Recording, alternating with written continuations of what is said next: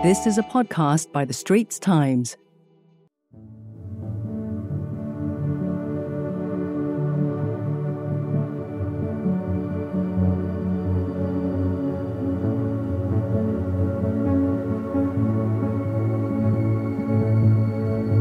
Climate change and the growing biodiversity crisis are having far reaching impacts on businesses. Firms need to become more efficient in the use of energy, cut greenhouse gas emissions, and look more carefully at how they impact nature. Governments are also adopting tighter regulations. For instance, businesses have to be much more transparent about their environmental footprints and how they plan to improve. Pressure is also coming from investors and consumers. It's a challenging landscape, and companies are having to learn fast. That's where the Chief Sustainability Officer, or CSO, can come in. CSOs can help firms navigate this fast changing world and help save corporate reputations. To find out more about the rise of the CSO, we talked to Ms. Cherine Fok, a partner at KPMG Singapore's environmental, social, and governance team who works closely with firms making the transition. Welcome to the show, Cherine. Thank you for having me, David. So let's start off with the basics. For many people, the word sustainability is a bit confusing and seems to cover many different areas. So, what does sustainability really mean, and isn't the meaning always evolving? To me, I take a very fundamental approach to thinking about sustainability. So, it really just means doing the right thing and being accountable and able to stand behind what we do. So when it comes to a corporate lens, it's really about responsible corporate behaviors. And that starts from the time that you develop a purpose driven leadership about what your company's vision and mission is, all the way through the choices you make around uh, your resourcing uh, and the products that you sell, and through to how you interact with your different stakeholders. So that covers entire range of uh, topics from energy efficiency to climate to water biodiversity and on to social topics like mental wellness, health, human rights.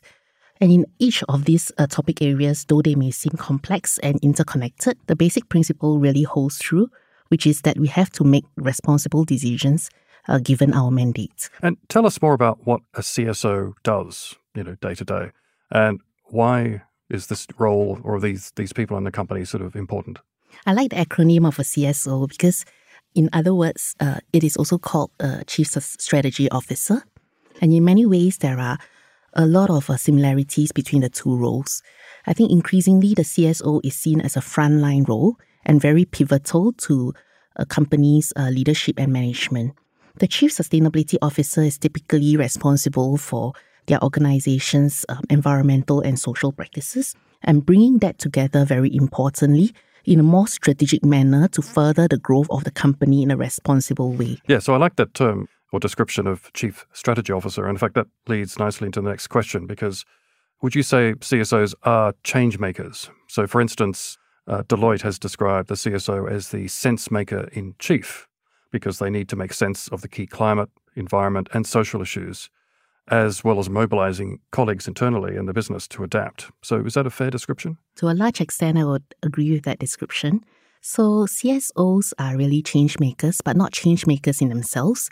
Their key role is to bring the organization together, to revisit and to clarify the purpose of the organization, and then to make sure that the decisions are made in that context. As the market is still very nascent for sustainability topics, a big part of CSO's role is to ensure sufficient capability building within the organization, and where there are gaps in understanding of environmental or social topics, to be able to plug these gaps in a sensible and adequate manner. For example, within most of the corporates that we serve, there are not insufficient uh, capabilities around environmental and social topics in house. Uh, so, at this point where the market is developing, these resources may need to be looked for elsewhere via alliances with research bodies or even external consultancy firms. And the CSO's role is really to identify where these gaps are and how it will dovetail into the rest of the business strategy. Now, focusing on sustainability can save companies money by helping them become more efficient uh, with energy and resources, for example. So it comes down to a money question. It just makes good sense to do these things. So, does this mean a CSO can actually boost revenue and also improve a company's reputation? I would say there is a potential to do that, but it really all depends on the quality of the CSO. In my mind, an effective CSO is somebody with very strong leadership and business acumen and with a very good heart.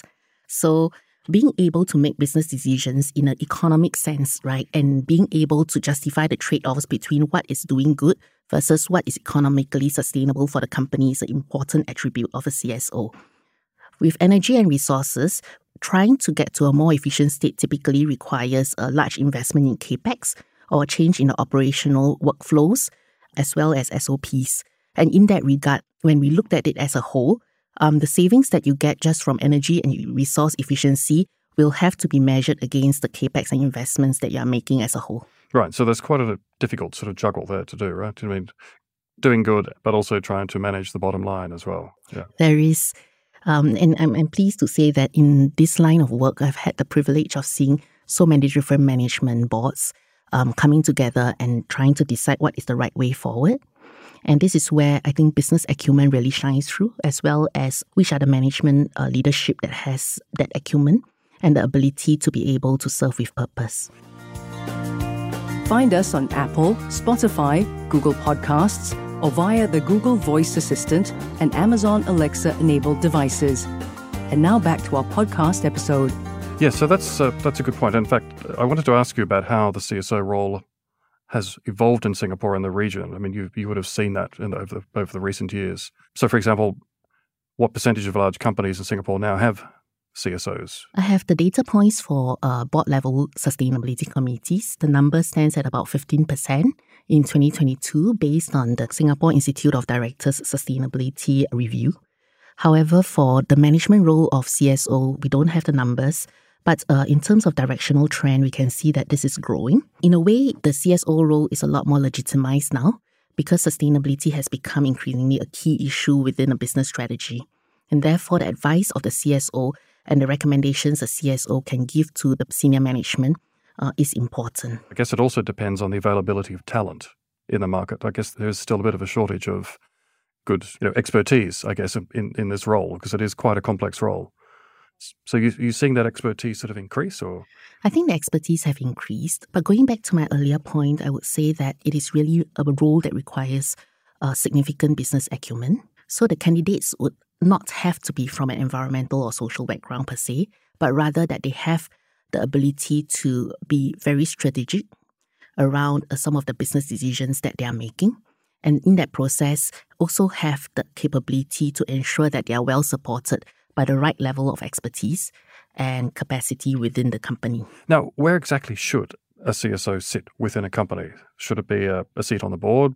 Should they report directly to the chief executive? I mean, I've seen various sort of descriptions as to, as to where this should be, but basically, a CSO should have should be in a role of influence, basically, if that's correct. I would agree with the role of influence. CSO, I think, would be appropriately placed within the C suite of a company and reporting directly to the CEO. Reason being that the function is really very much agnostic across the different business units and the different uh, verticals within a company. That the board could have a separate sustainability committee that reports into the full board, but there needs to be a division between the CSO role as a management versus the board that's supposed to be lending oversight to the CSO's role. And what about the younger generation? I guess the role of the CSO and what they do should be a key focus for the younger generation of upcoming business leaders, since this is their future. It is, and you're absolutely right, David. This is very much a part and parcel of what they believe in growing up and what they're educated with. So the current batch of business leaders, I think for us, it is very often a set of skills that we build, right? Or a set of content that we are trying to reskill ourselves with or to understand more of. But for the younger generation, they are studying and sustainability, environmental and social topics all the way through their school life. And when they become business leaders, it becomes very natural for them to take this on as part and parcel of what they do. And just as a final question, how do you see the role of the CSO sort of evolving and, and changing? Will we ever get to the stage where you know the job is, is is done basically that all companies are green and responsible?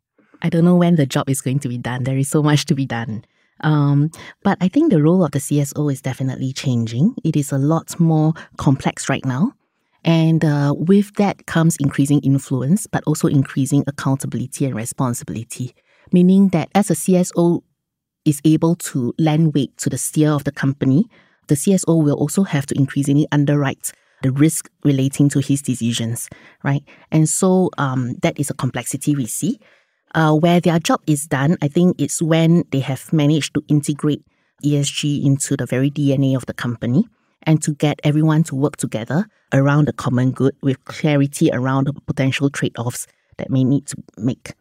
Um, we should also think about our CSO role in terms of succession planning and how that is going to evolve going forward when ESG is part of a company's DNA, and therefore we may or may not need a standalone CSO. I guess that's a good point, right? Because it's still a relatively new role, and doing what they do, getting into the DNA of the company, will take a long time and a lot of effort, I guess. But but change does happen. So thanks for joining us today, Cherine. Thank you so much.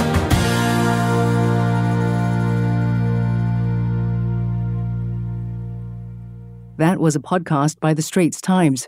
Send your feedback to podcast at sph.com.sg. Find us on Apple, Spotify, Google Podcasts, or via the Google Voice Assistant and Amazon Alexa enabled devices. For more podcasts by The Straits Times, The Business Times, and Money FM 89.3, you can also download the AWEDIO by SPH app. That's A W E D I O.